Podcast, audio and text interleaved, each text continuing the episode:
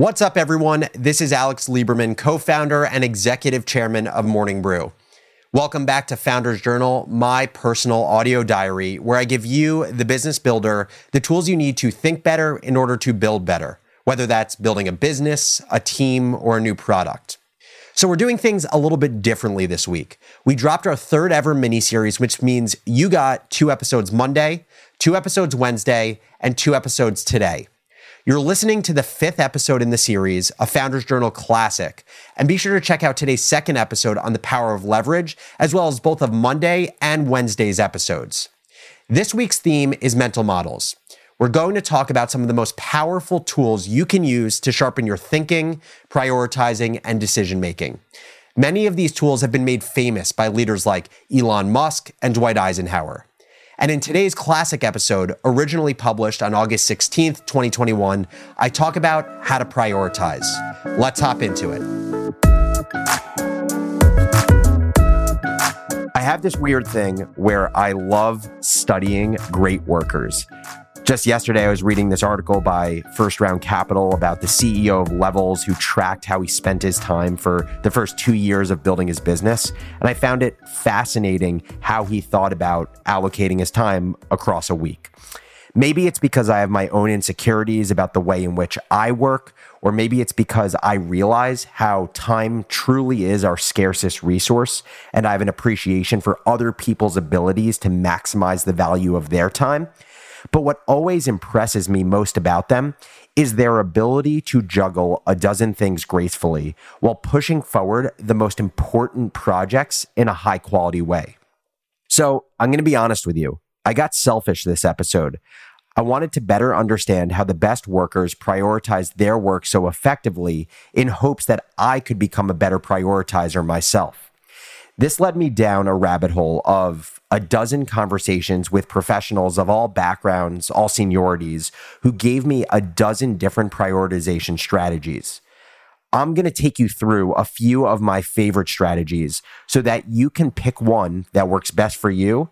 But here was my highest level takeaway all that prioritization is, is a process by which you give attention to the highest leverage tasks that drive the highest value for your business. These strategies are a means to an end, and it's all about finding one that maximizes your ability to prioritize.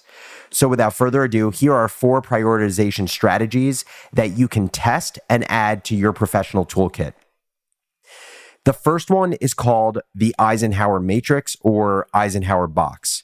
This simple strategy was developed by former President Dwight Eisenhower, who is known for being highly productive during his two terms as president. And the strategy goes as follows. What I want you to do is draw out a two by two box. And at the top of the two by two, you're going to write two words. You're going to write urgent on the top left and not urgent on the top right. And then on the left side of the two by two, you're going to write two more words. At the top, you're going to write important.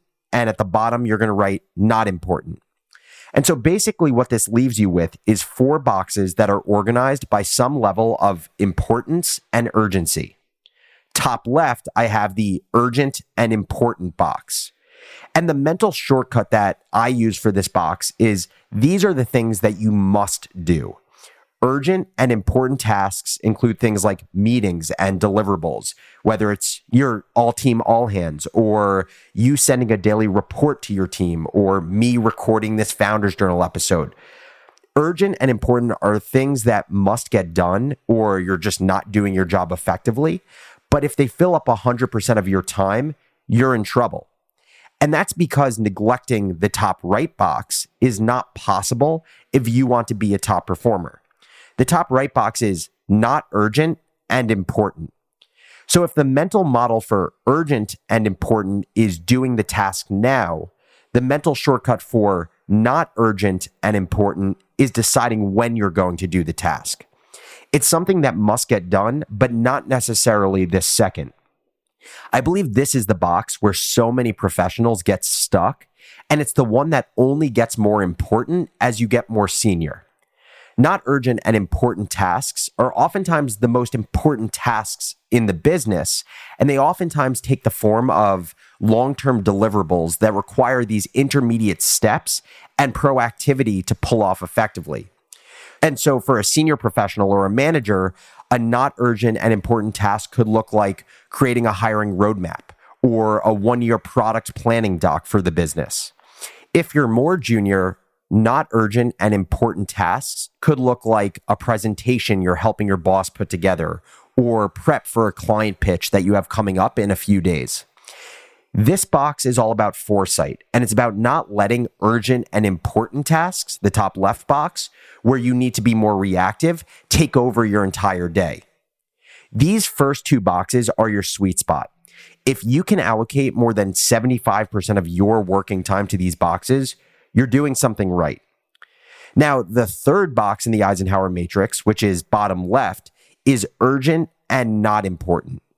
This box is all of your reactive, low level, low leverage tasks, answering mindless emails, scheduling meetings, creating social posts. The mental model that I use for this box is delegation.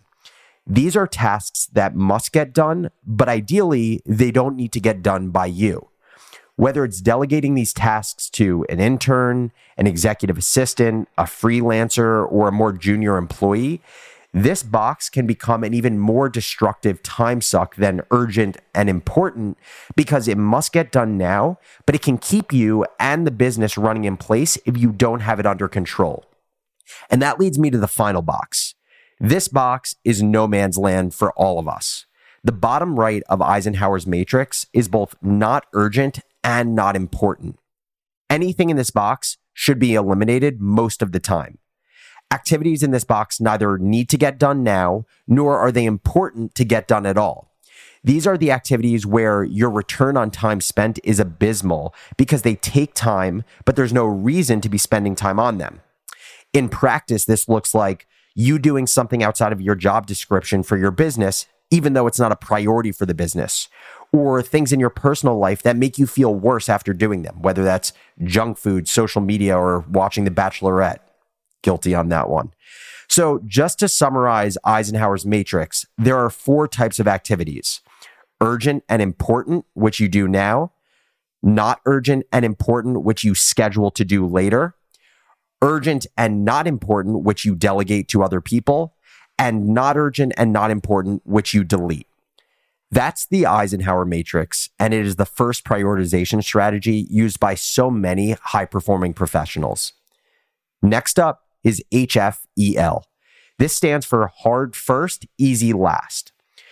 We all have this tendency when we work to do a lot of small things on our to do list when we start the workday because it feels good and we feel productive because we get to cross things off of our to do list that is endlessly long. The problem is, if we use items crossed off of a to do list as our barometer for doing good work, we will always bias towards doing more effort than being more effective.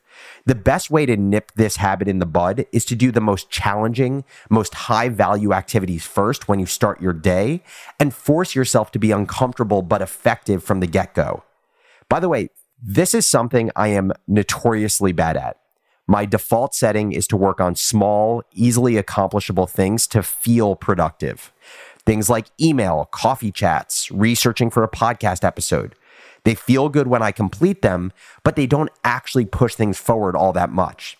So that's HFEL hard first, easy last. The second prioritization strategy that you can use in your daily workflow. Next up is core versus non core. And this next framework is actually one that I wasn't familiar with before, but it is used by one of our senior leaders at Morning Brew. I call it core versus non core, but you can also call it business as usual versus shiny objects. This framework is all about staying focused on the core products, processes, and priorities of the business to ensure that you don't neglect those things because you're too busy chasing the new shiny opportunity that's put in front of you. With this framework, you organize all of your tasks into one of these two buckets business as usual or shiny objects. And the goal is to first prioritize the business as usual tasks because these are the things that drive the business today. They may not be the sexiest, they may not be the most exciting, but they are the most critical things to keep the machine spinning at the present. Once the business as usual stuff is done, then you can let yourself work on new initiatives and new projects that may have a lot of potential, but haven't been proven out one way or another. So, how this senior leader who I mentioned describes it is he first focuses on things like 2022 planning for our core products that already exist at Morning Brew. And then once he's done with that and he feels confident about the business as usual activities, he focuses on new initiatives like new industry newsletters or new products to launch like job boards for our audience. That is core versus non core or business as usual versus shiny objects. Now, the final productivity strategy is something I call Sunday sessions. This was a popular productivity framework that many folks mentioned to me on Twitter and several entrepreneurs that I know make use of. The whole goal is to set your priorities over the weekend so that when Monday comes around, you can hit the ground running. On Sunday, you dedicate one or two hours to review your upcoming calendar and priorities. And you should accomplish three things in your Sunday session. First, you should get ruthless about your upcoming week's meetings and try to prune or get rid of 20% of those meetings. As I've said in my past Founders Journal episode about meetings, meetings should be a last resort and only should happen if consensus needs to be reached as a group. If you can't get out of meetings because you're junior or because you've been asked to be a participant, but you find that they're not a good use of your time, I'd empower you to take control of your situation and share those feelings in an appropriate way with someone who does have control over the meeting where this is the case. So that's the first step clearing out meetings that aren't a good use of your time. The second step is writing down your top three priorities for the week. These are the things that must get done. And if they don't, you feel like your week was not time well spent. Write those three things down on post its and put them on your desk so you have a constant reminder of the most important must complete tasks for the coming week. Now, once that step is done and you've reviewed and pruned some of your meetings, the final step is to create hour plus long chunks of time in your calendar that you reserve for your top three priorities what that allows you to do is going into your week, you know that you'll have the right environment to power through the most important things that you need to be working on. And those are four of probably 400 different productivity strategies the Eisenhower Matrix, HFEL, hard first, easy last, core versus non core, and Sunday sessions.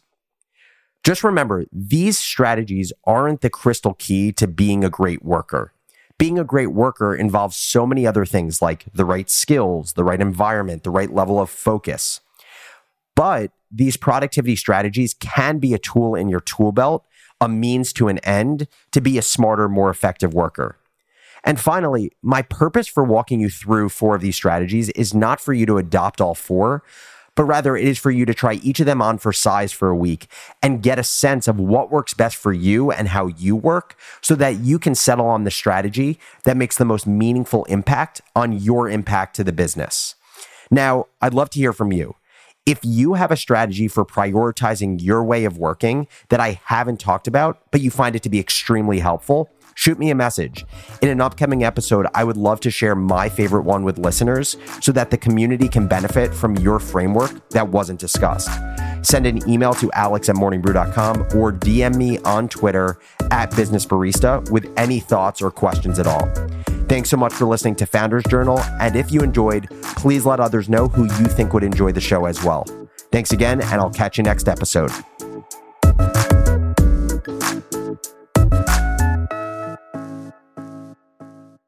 Take your business further with the smart and flexible American Express Business Gold Card. It's packed with benefits to help unlock more value from your business purchases. That's the powerful backing of American Express. Learn more at americanexpress.com slash business gold card.